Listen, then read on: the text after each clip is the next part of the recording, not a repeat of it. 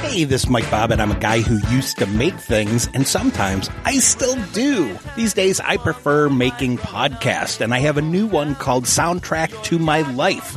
On this podcast, I talk to different creative people about the music that shaped them. Sometimes the conversations are funny, and sometimes they're just kind of sweet. I love that Pina Colada song. Yeah, I do. Rihanna has had a huge impact on my songwriting. I'm diving into the ocean, finding that one fish that has the toxins, and I'm just drinking those toxins all day. Maybe they're saying like you should now go forth and rock. It's like a peace be with you situation. I also have a playlist called F Jams, one and two, just in case. We danced to a jazz version of my favorite things. Soundtrack to My Life. It's available exclusive on Spotify. It's a exclusive. I'm going to try to make that word take off. It's a music plus talk show, meaning I can play songs in their entirety. So think of this as an interactive playlist with some of the coolest creative people I know, and you should know too. Soundtrack to My Life, a Spotify exclusive.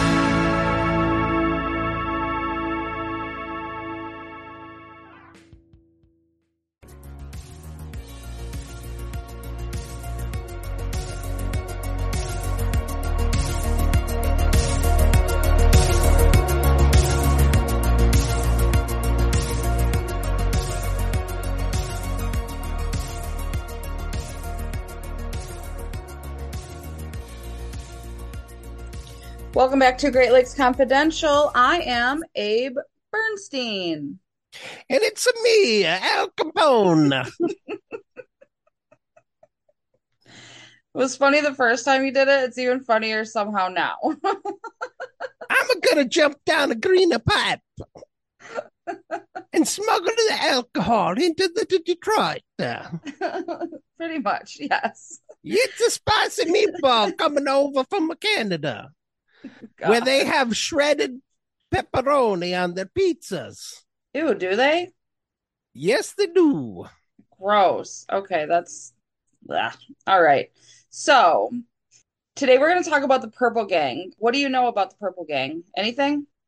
I know that they are somehow Michigan related. I have a friend who was going to write a screenplay about them and kind of gave me the overview, but I didn't retain any of it.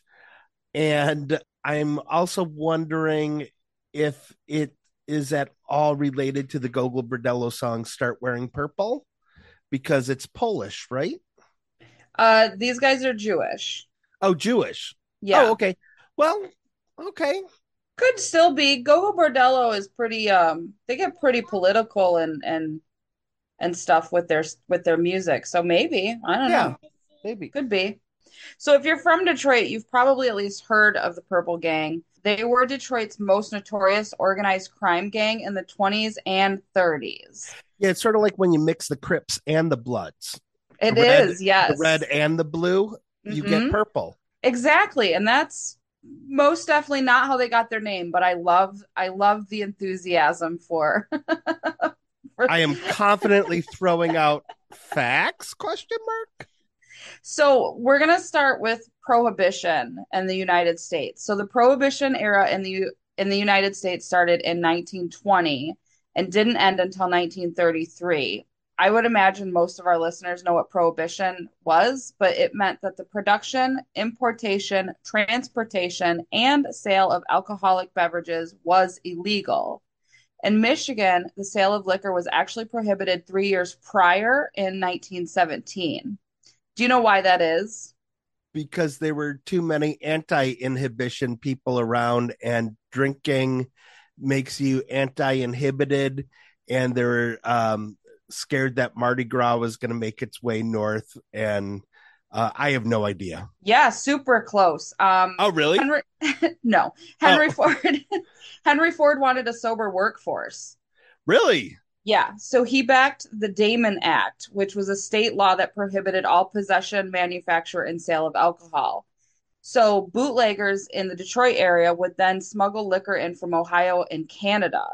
In 1919, the Damon Act was actually declared unconstitutional by the state Supreme Court, but since the 18th Amendment was already adopted in 20, 1920, declaring the Damon Act unconstitutional didn't really make a difference because now it was just illegal all over the country. So I wonder if any of the restaurants at Henry Ford Museum Greenfield Village serve alcohol. Oh, They you know do. what? Yeah, they do because you They can do. on the holiday walks. You can. Oh, Henry Yep. Ford would be rolling over in his grave. probably very unpleased. I was drinking spike cider. hmm Wow. Yeah. So, side note, I've talked about Belle Isle a thousand times, especially, you know, on this show. I love Belle Isle. Um, but there's a really interesting exhibit at the Dossin Great Lakes Museum on Belle Isle where you can see various ways bootleggers got alcohol from Canada to Detroit by using the Detroit River. Mhm. So when the river was frozen, rum runners were able to drive their vehicles over from Ontario. But of course, you'd have to make sure you didn't overload because you'd yeah, sink. You know, Uh-huh. you could break the ice. Um, but one of my favorite ways that rum runners would smuggle alcohol was in boats.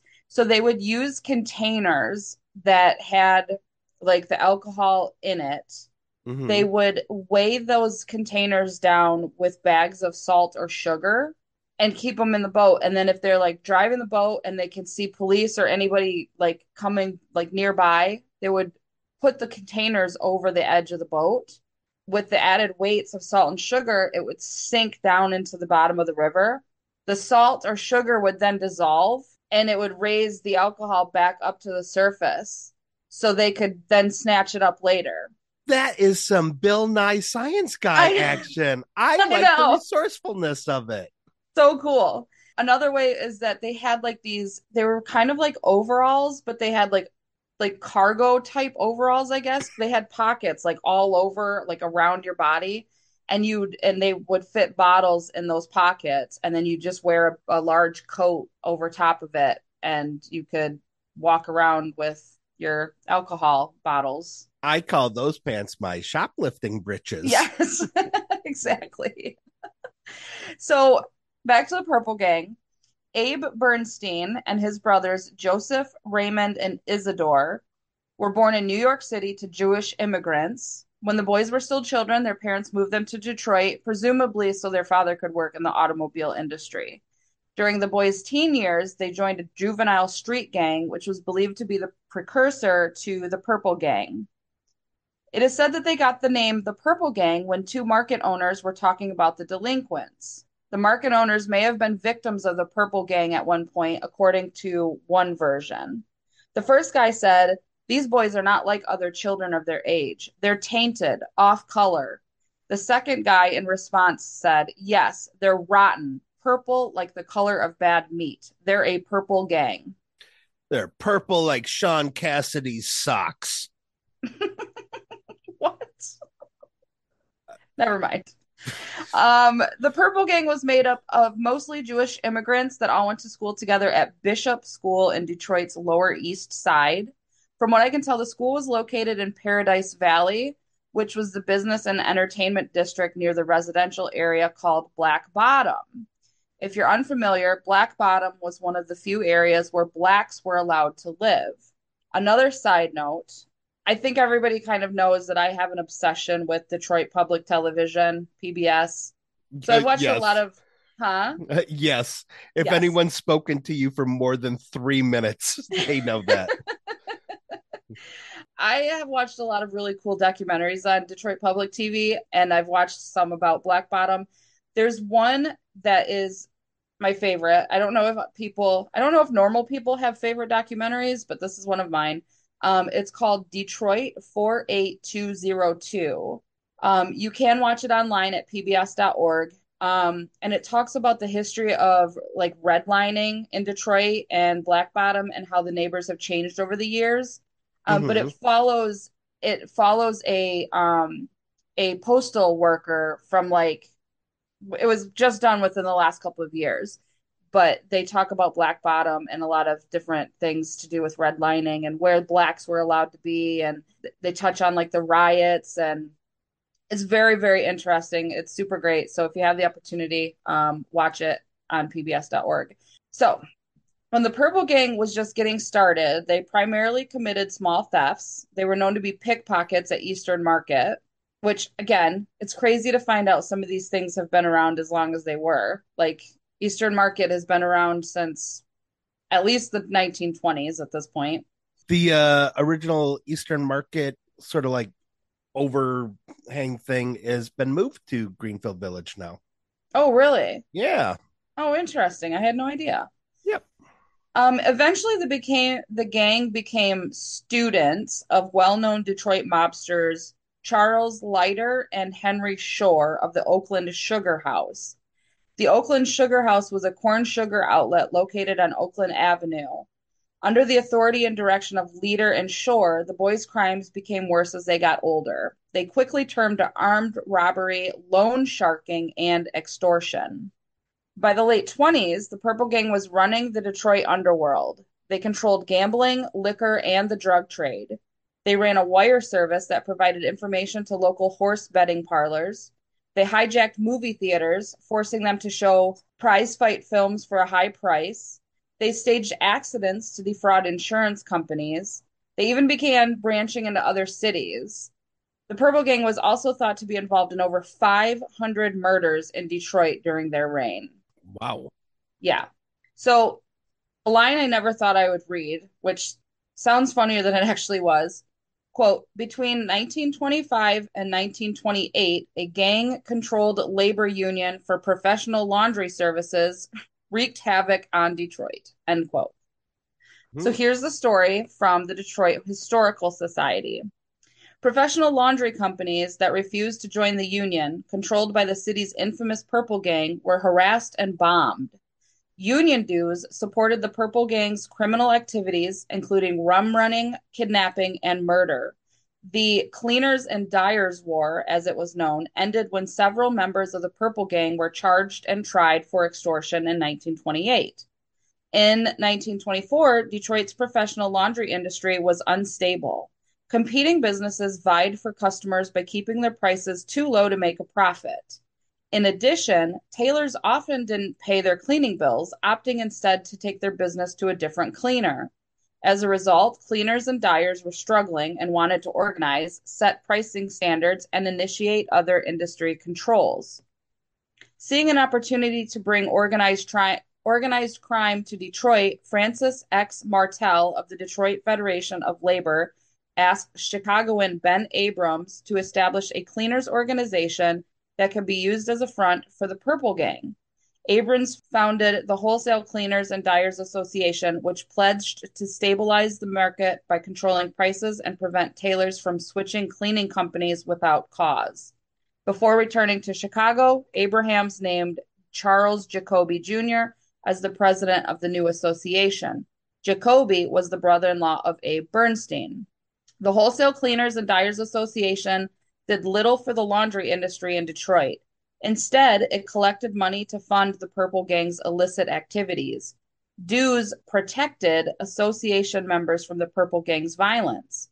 Cleaners and dyers who refused to join the association were harassed by gang members who tossed stink bombs into laundry facilities, damaging goods. Thrown bricks, shattered windows, and gang members often left partially burned sticks of dynamite as warnings at plant doors. Business owners who openly opposed the association were often physically assaulted. On October 26, 1925, two independent businesses, Novelty Cleaners and Dyers Company and Empire Cleaners and Dyers Company, were bombed. In separate incidents, two vocal opponents, Sam Sigmund and Samuel Polikoff, were murdered. In 1928, Charles Jacoby Jr. and 12 Purple Gang members, including Abe and Raymond Bernstein, were charged with conspiracy to extort money. However, all defendants were found not guilty, acquitted of their charges. Although the trial marked the end of the Cleaners and Dyers War, it was the beginning of the Purple Gang's golden period of influence in Detroit.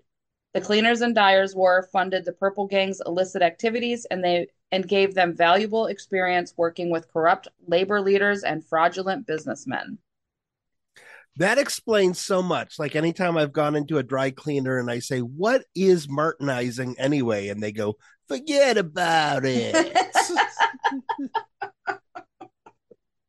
Isn't that bananas? that is so crazy. Like, that is like some breaking bad stuff where like a cleaners is a front for organized crime. Like yeah. it makes me wonder if people are like, "Ooh, uh, that's a really shabby collar on you, there, Dwight." And Dwight's like, "Yeah, but at least it's not supporting organized crime, say." Say. Say? it's so like when you think about organized crime, that's not where your mind goes. Like the the rum running and like, you know, murder and stuff like that. But like that's the thing, like people were murdered over laundry businesses. Like Uh huh. because it was a front, obviously, but still, it's just, and again, like, it doesn't matter how many times we talk about some of these stories. I am always so blown away to find out that this stuff happened on the soil that we live on and that we walk on every single day of our lives. Less than a hundred years ago, which Yes. you know, uh, I'm 51, so like less than two of my lifetimes. That yeah, it Yeah. just doesn't seem like that long ago. It does not. It's absolutely bananas. How do you manage to get the mustard stain out of my shirt? Does Mr. Juan, the cleaners, like, was he able? Mr. Juan is sleeping with the fishes now, dear. we take our clothes to Mr. Bernstein. also, The Bernstein advantage. Yes, I was just gonna say also I I am trying to like I've been trying to find out if these Bernsteins are related to the Sam Bernstein lawyer, you know, law firm that's down here. Don't dig too deep. I know. I went there and then I was like, "Hmm, maybe I'm just gonna scale back a bit, you know. So I but I can't find any information and like I was trying to like match up different dates and stuff and it- it's still like Listen. there's nothing anywhere that says if they're related or not. If you get the Bernsteins on you, don't think Jumana is going to have your back. She's watching you. yes, she is. So by 1929, this is an, again another crazy fact. By 1929, there were 25,000 illegal saloons operating in the city of Detroit, which obviously meant big business for bootleggers. Yeah. 25,000. That's sounds like there were probably more illegal places to get a drink than than there are legal places now. I know, that's what I was thinking too. So the Purple Gang would also steal alcohol cargoes from other gangs. Um, infamous gangster Al Capone didn't want to expand his business, but because of the success of the Purple Gang, he did begin doing business with them in order to prevent a bloody war. For several years, the Purple Gang supplied Canadian whiskey to Al Capone to sell in Chicago. The Purple Gang also began kidnapping gang, gang members for ransom. Apparently, the FBI even believed that they were involved in the Lindbergh baby kidnapping. Oh wow. The Purple Gang was also involved in the My I don't know if it's Milaflores massacre, which happened during the same time as the Cleaners and Dyers War. Basically, Detroit was a huge mess. You know, I once won a Canadian Mist sponsored comedy contest and I have a trophy from them. I may have a mafia award in my home You might. someplace. My grandparents used to go to um, Canada quite a bit. Um, and um, every time they would bring home like a box of half gallon jugs of Canadian whiskey. Huh. Yeah. It wasn't prohibition time, clearly, but just like a weird, I don't know.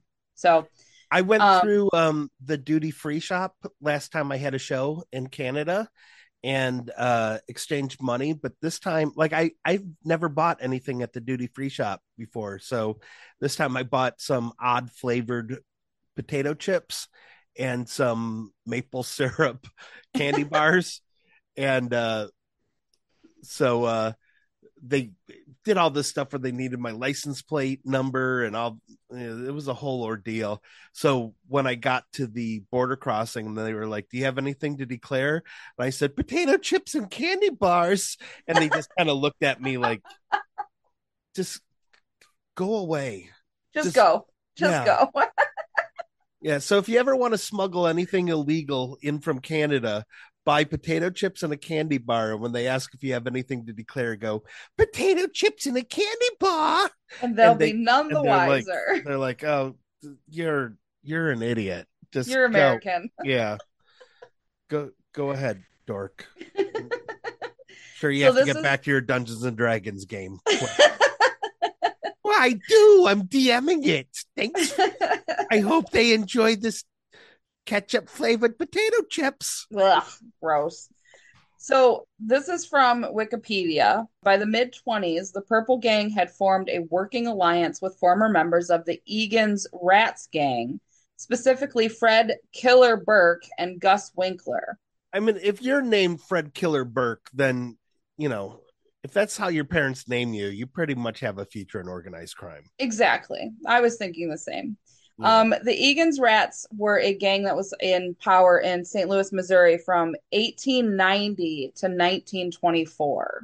These two, Fred Killer Burke and Gus Winkler, and a group of gangsters associated with them, were responsible for distributing Purple Gang booze and handling any strong, strong arm work that was needed. The trouble began on Christmas night, 1926 when saloon keeper Johnny Reed was shotgunned to death in the rear of his apartment building at 3025 East Grand Boulevard. Reed was an ex rat and li- liquor agent for the Purple Gang. Earlier in the year, he and his St. Louis friends had gotten into a shooting war with Sicilian gangster Mike Dipisa. The ex rats defeated their opponent, but he was assumed to have arranged Reed's murder and revenge.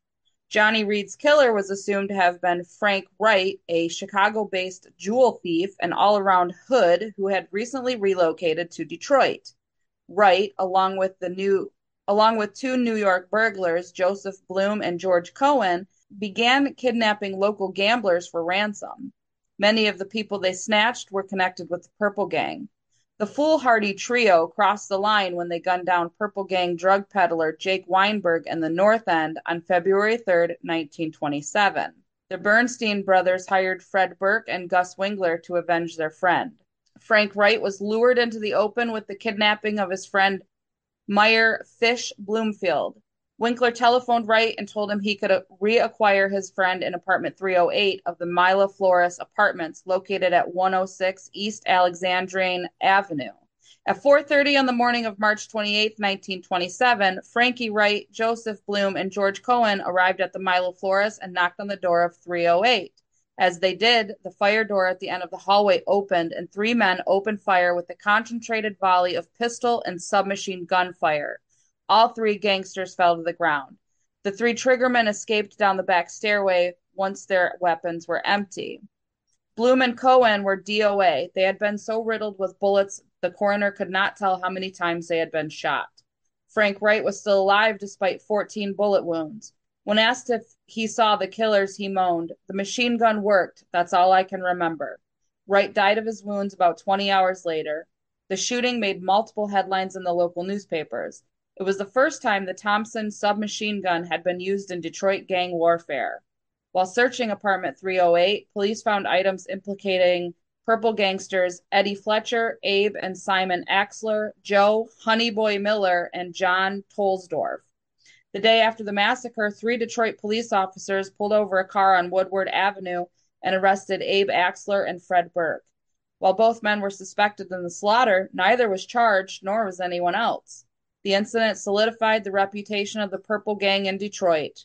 It was believed at the time that Fred Burke had been the machine gunner, assisted by Purple hitman Abe Axler and Eddie Fletcher, also known as the Siamese twins. Mr. Right was Mr. Wrong Place, Wrong Time. Boom! That's bananas. That is bananas. And then like I love when I love when these stories have addresses to places that like like where things happen. Do you Google map them? Um, sometimes I do. I meant to do this like one day I was driving around and I was like, I should totally Google map these and then go and see what's still there. And I haven't done that yet, but I'm definitely going to. That's cool. Yeah. I wonder if there's, field like- trip. Bullet holes or anything. I mean, probably, maybe. I don't know. Like, would would they keep something like that? Like, if the apartment building is still standing, do you think that they would keep those? Well, I assume they have an anniversary party every year for the Tommy gun. Oh yeah, for sure. Yeah. Obviously. Tommy Gun Thomas. I didn't put that together until you just said that. Wow. Do you think my my youngest child, uh, Harry two times Bobbitt, uh, has a chance to not go into organized crime?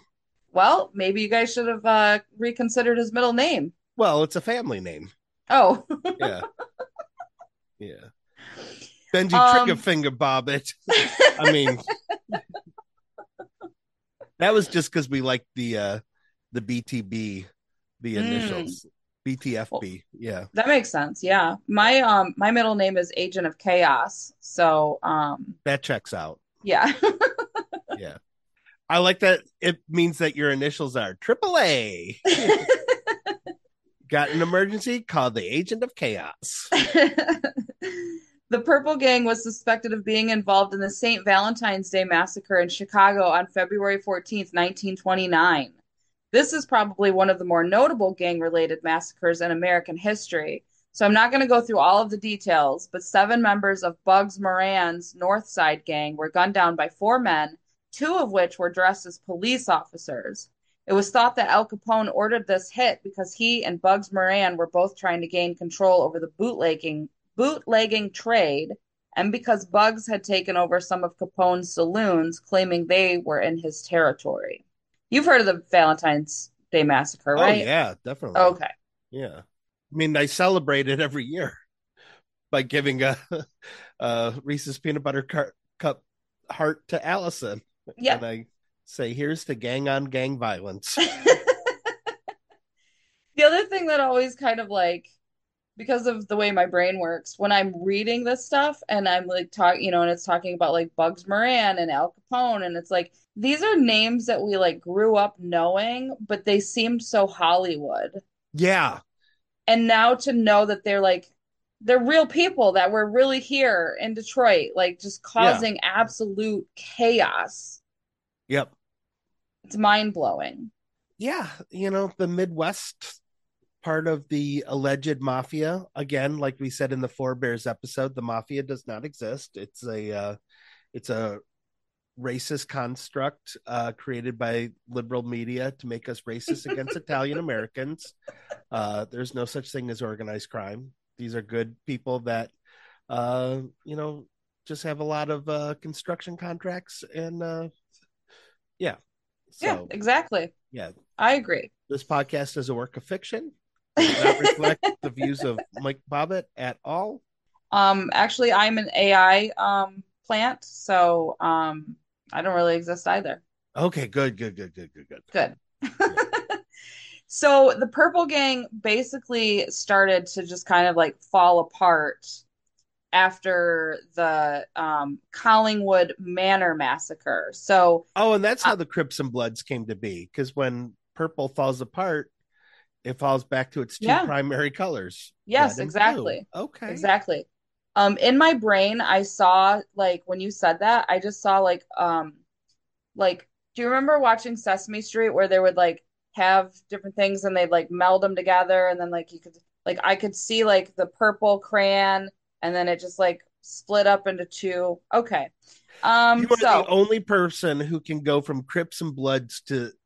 That reminds me of Sesame Street. Do you think Elmo and Grover represent? Did I ever tell you the story about when I was driving for Lyft and Uber and I had like red Adidas and I was wearing a red hoodie and uh, I told one of my passengers that uh, I was like, yeah, sometimes I do get a little scared, you know, driving to like Inglewood and stuff like that because uh, I don't want to get mistaken for like a, a blood or something. and he was like, "You're you're never getting mistaken for a blood. hurtful. You're fine." You're like- you're fine. You're gonna be okay.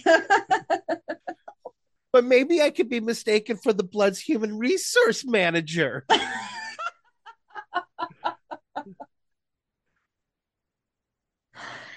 Yes, because they definitely have one of those. I mean, all good gangs do. I see you passed your initiation, but We could we should write a movie uh about gangs with like human resources departments. Yeah, you're not sexually harassing enough. Um, we're gonna need you to step it up. Uh, we're gonna put you on probation, and uh, you know maybe we can work out an action plan. Why don't you write up an action plan for me on uh, how you plan to um, smack hose and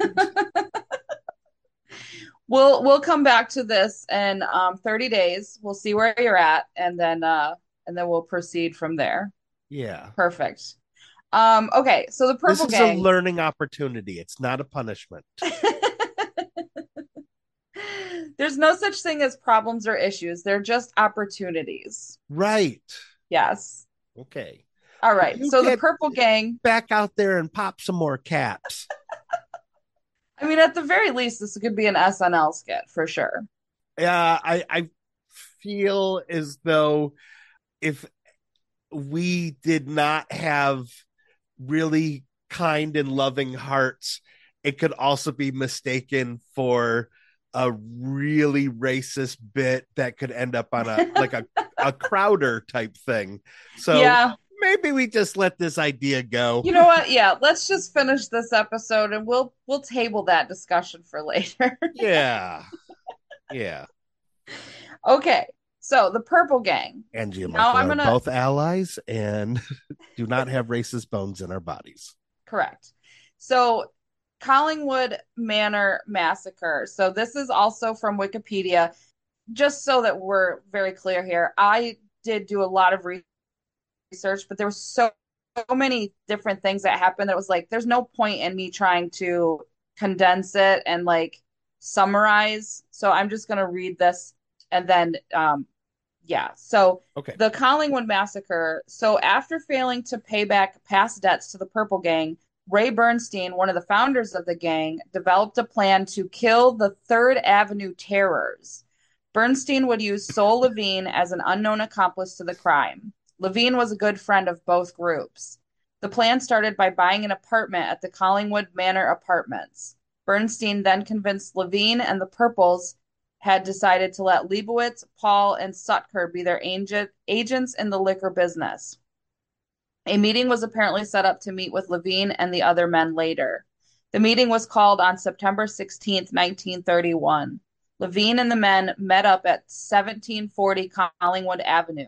After engaging in a quick conversation, Bernstein left to go start the getaway car. He waited for the sound of backfiring and honking the horn to cue the men left in the apartment to carry out the plan. Fleischer stood to his feet, pulled out a 38 caliber revolver and shot Leibowitz at point blank range. Irving Milberg and Harry Keywell jumped up and began to shoot. That was not the first major massacre carried out by Keywell, who also took part in the St. Valentine's Day massacre along with other Purple Gang members. Keywell emptied his revolver into Sutker and Milberg emptied his into Paul. While all of this was happening, Sol Levine watched helplessly as the men scrambled to save their lives. After the crime, Bernstein, Keywell, Milberg, and Fleischer fled the scene, leaving Sol Levine as the sole witness. The police took him into their headquarters, and after long interrogation, Levine finally confessed to seeing the murders take place and to who did it. The guns used in the crime had their serial numbers scratched off and were thrown into paint to try to get rid of any evidence linking back to the members of the Purple Gang. A ballistics test taken shortly afterward proved that the guns had been used in the murders of Leibowitz, Paul, and Sutker. After the confession, an anonymous call was received by the detective's office. The message stated, Two of the men you want for the Collingwood murder at are at 2649 Calvert. They will be out of town within the hour. Heavily armed, the police went to the location, which was owned by Charles Auerbach, an underworld consultant and Purple Gang member. Ray Bernstein and Harry Keywell were arrested in their pajamas. The following night, Irving Milberg was arrested while preparing to skip town, but Fleischer disappeared.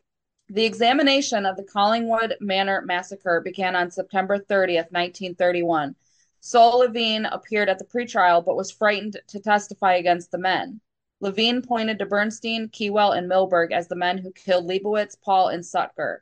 He said that Harry Fleischer also took part in the shooting, but Fleischer was not present at the time. During his testimony, Levine focused solely on the prosecutor and did not once look at the accused men. In contrast, Bernstein, Keywell, and Milberg focused mainly on Levine, glaring at him during the trial. On October 2nd, 1931, the men were arraigned before Judge Donald Van Zile after a motion for dismissal of Levine's claim was denied. An order was issued for the men to be held without bond. Testimony for the case began on November 2nd, 1931. Levine began his account of what happened on the day of the massacre. Eight detectives constantly guarded him, and 10 stood guard during the trial, with four on point as he testified, as he feared he would be killed during the case. Witness after witness went to the stand and testified against the gang members, claiming to have seen them run from the building after hearing gunshots. After an hour and 37 minutes, the jury returned with the verdict, finding the men guilty of the charge of first degree murder. The members of the Purple Gang were convicted and sentenced to life in prison without parole and were sent to Marquette Prison. Chief of Detectives James E. McCarty made a statement to the press. This conviction is the greatest accomplishment in years. Not only does it break the back of the Purple Gang, but it serves notice on other mobs that murder does not go anymore in Detroit. It was the beginning of the end for the notorious Purple Gang. On June 9, 1932, Harry Fleischer surprised the prosecutor by strolling into the prosecutor's office with attorneys to turn himself in on the warrant for the Collingwood Manor massacre. During the nine months that he was missing, he had been a suspect in many major crimes, including the kidnapping of Lindbergh's baby. By July 25, 1932, the prosecutor, the prosecutor Harry Toy was forced to admit that witnesses Solly Levine could not be found. The case against Harry Fleischer was eventually dismissed, and the judgment against Bernstein, Keywell, and Milberg was held. There was the option to reopen the case if new evidence was ever discovered. Abe Bernstein died March 7, 1968, of an apparent heart attack in a Detroit hotel. I cannot find any other information on when his brothers died or where any of them are buried. Hmm. That was the end of the Purple Gang. Wow. Yeah. The Fleischer guy seems like he escaped just by going, I couldn't have been doing that crime. I was out doing all these other crimes. exactly. and and like and so much stuff that I read, the police, I mean, and obviously like we've seen movies, right? We all know that the police are, you know, that there's always a dirty cop somewhere. Um, but there was no. a lot of yes. I'm- No. Mike, I'm serious. I'm telling you the truth. I wouldn't lie to you. I don't know. I promise. they swear an oath to protect and to serve. I know, but these things happen, bud. I'm sorry. I think you're mistaking the movie Training Day for a documentary. yeah, well, it happens.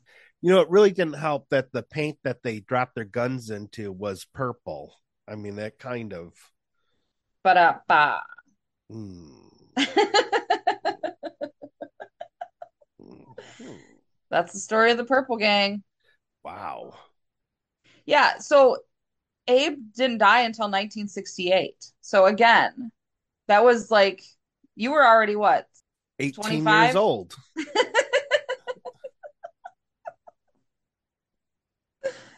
Yeah, You're so crazy. hurtful.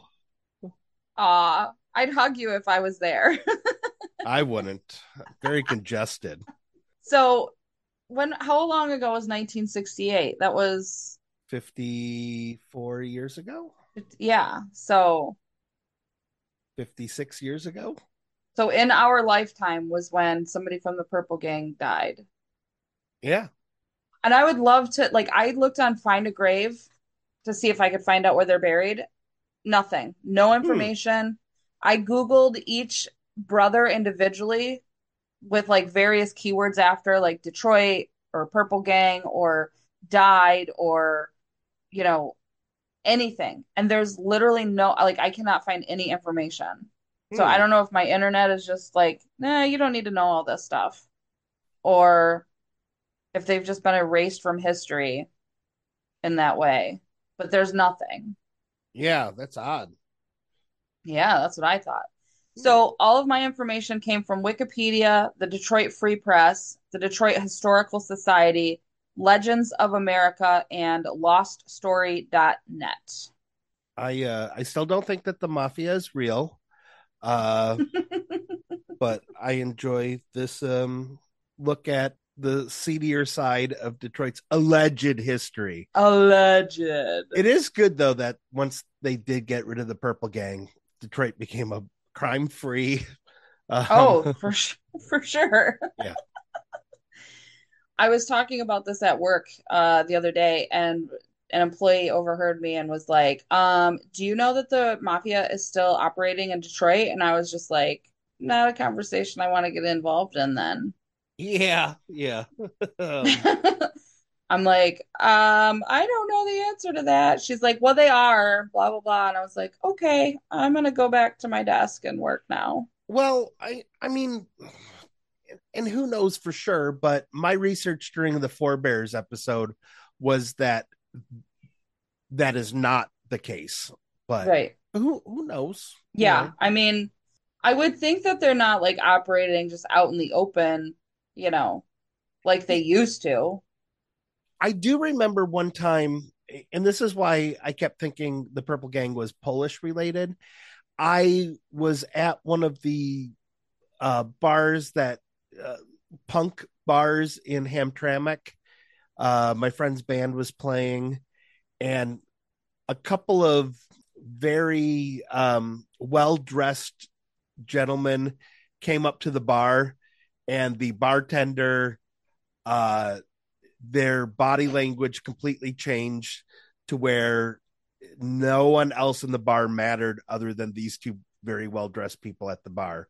That's And, uh, interesting. yeah, and I I asked my friend Lawnmower Mike from work Yeah. uh about because he runs I don't want to say what he runs, but he's very involved in the Polish community in the Metro Detroit area.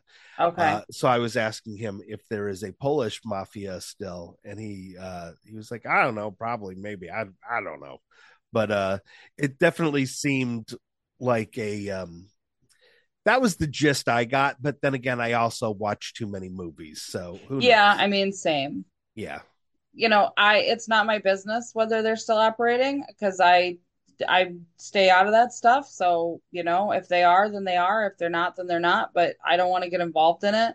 But I would fi I would I would find it hard to believe that they're not. I also wonder in this age of, you know, obviously no prohibition, marijuana is legal in Michigan. Like, I mean, I know there are harder drugs, but um I, I don't know unless it's like somehow related to, you know, like a Jimmy Hoffa and unions and stuff like that. I, I don't I don't know that it's all that lucrative for there to be organized crime on I, but then again I I don't know you know Well, gambling though, gambling Yeah, is still a big yeah but there's legal gambling in Detroit too Yeah, but that I mean, I wouldn't think that that would stop you from from being involved in it. You know what I mean? Like I know how we can figure this out hold on how? Alexa is there still a mafia in Detroit The Detroit Mafia is still active but on a smaller scale. They Oh. continue to function despite federal indictments on their leaders and members. okay well Alexa she say? says Alexa says that the Detroit mafia is still active but on a smaller scale Well, if Alexa said it, it must be true. she knows all She does. yeah That's kind of unsettling that an Alexa um It's a little unsettling. It's a little unsettling to know that Alexa knows about the mob. she knows all I wonder if she knows where these people are buried. Alexa, where are the Bernstein brothers buried? From CBSNews.com. With no other living relatives, the brothers wish to be laid to rest together at DFW's National Cemetery. DFW's National Cemetery. Interesting. Yeah. Huh. With no other living relatives available, the brothers wish to be buried at DFW National Cemetery. Isn't that Dallas Fort Worth though? I don't know. I might have to go into I might have to go into deeper dive here. Yeah. We might have to do a follow-up um episode on this and see what we can find. Let me see. Alexa, am I funny? I'll bet you're funnier than a chicken crossing the road. Huh. She said, I bet you're funnier than a chicken crossing the road. Well, if if we've learned anything today, it's that Alexa has jokes. So Yeah. Y- And you know why the chicken did cross the road? Why is that? Uh, to get away from the hail of bullets coming from the Tommy gun. First used in Detroit. That would make sense. Yes, I could I could see that. So, do you um do you have any idea of what we're going to chat about next time? Not a clue. Do you? Same. No, George and I had a like a birthday adventure last week for his birthday. That was a lot of fun. So, I mean, I guess we could talk about like something that doesn't require a ton of research, just chat a little bit about a couple of things that we've done in the last couple of months. Okay. I don't know. I, I've been to assisted living homes and uh Oh, that's right. yeah, Hmm. I, have, I haven't done anything. All right, well, we'll put some more thought into this. So, Okay. If anyone has an idea for a show, can they call? Of course, What's the number? it's 313-489-0739. Cool. Or they can probably send you an email. They can at Great Lakes Confidential at gmail.com. Cool. Or if they didn't want to do either of those things, they could probably just join the Facebook group. They could. Um, Yeah. They could follow us on Instagram as well. Yeah. Um, they could send us smoke signals, carrier pigeon. We take it all. yes. I actually uh Morse coded my script to you Mhm. and which is why you okayed the um the Crips and Bloods joke because it turns out you can't read Morse code. I cannot. um, I do have an idea for a show because um Marty and I were supposed to do this uh, a while back. A local Michigan author sent us um a copy of his book Ooh. and I read it and it's a great book and I'm going to pick it up from Marty's house tomorrow and get it to you and see if you want to take a look at it and we can both I'll have to reread it but we can both read it and then maybe we can have a conversation with the author. Ooh, that sounds like fun. Yeah. I so- also discovered from uh, the past couple weeks, I've done shows with Lansing comedian, lawyer, comedian, uh, Nick Ladorf, and he has a bit in his act about how he was representing someone, and the assistant Wayne County prosecutor's name is Luke Skywalker. And uh, so I was like, I wonder how much of that is true. And I looked him up, and sure enough, in 1978, this guy legally changed his name to Luke Skywalker because he was inspired by uh, the um, sense of duty and honor that the character had. And uh, I wouldn't mind seeing if maybe could get an interview with Luke Skywalker. Yeah. Yes, let's try that. That would be awesome. Yeah.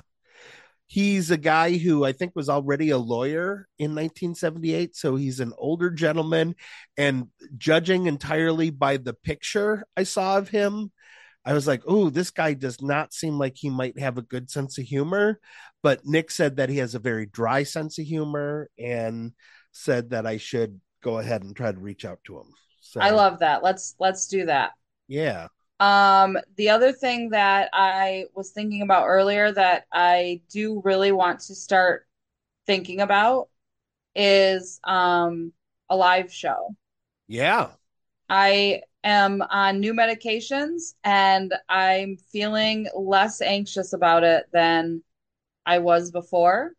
So I think that I think that we should start having some conversations about what the show should be about and where we can do it.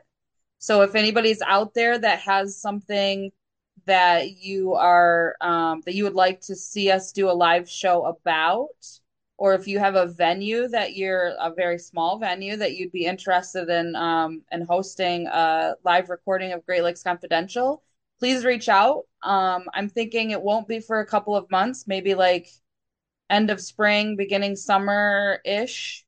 Well, Um, I, I can get us a venue. okay. Yeah. Yeah. Yeah, so so let's start thinking about that. So if anybody has any ideas of what they'd like to see us do an actual live show about, um, I'd love to hear that. So Yeah. That could be fun. perfect. And now that I've said it out loud, I can't back out. So Right. so there we go. Sounds All right, good. cool. Well, this has been a fun episode. I I loved doing the research on this one, and um, I'm gonna post some photos of of what gangsters looked like in the 20s and 30s because uh, they looked very different than the way that they dress now. So um, I'm gonna post a few photos of that and some. Uh, I found some neat photos of um, rum runners and uh, you know different things that were going on during Prohibition that I'm gonna post on our Facebook page this week. So. Yeah. A lot less droopy pants and a lot more fedoras, I am Exactly. Yeah. Yes. So, all right. Well, this has been fun. Thank you again, Mike, for always um, indulging me with these with these episodes. It's it's been it's been a really fun journey with you. I appreciate it. Well, thank you for laughing at my half cocked jokes. I love your half cock jokes. So, Okay. all right. Well, in the meantime, you guys, thank you again for listening. Um, stay safe out there. Watch for deer, and text us when you get home. And don't uh don't do crime. Don't do crime. Yeah. It doesn't Bye. it doesn't pay. Well, it does, but it doesn't. Yeah, I mean it does for a while. Just Mm, Then then it doesn't. yeah, it sounds like that Fleischer guy made a pretty good run at it. For a for a minute. Yeah. All right, we'll see you guys later. Okay. Bye. Bye.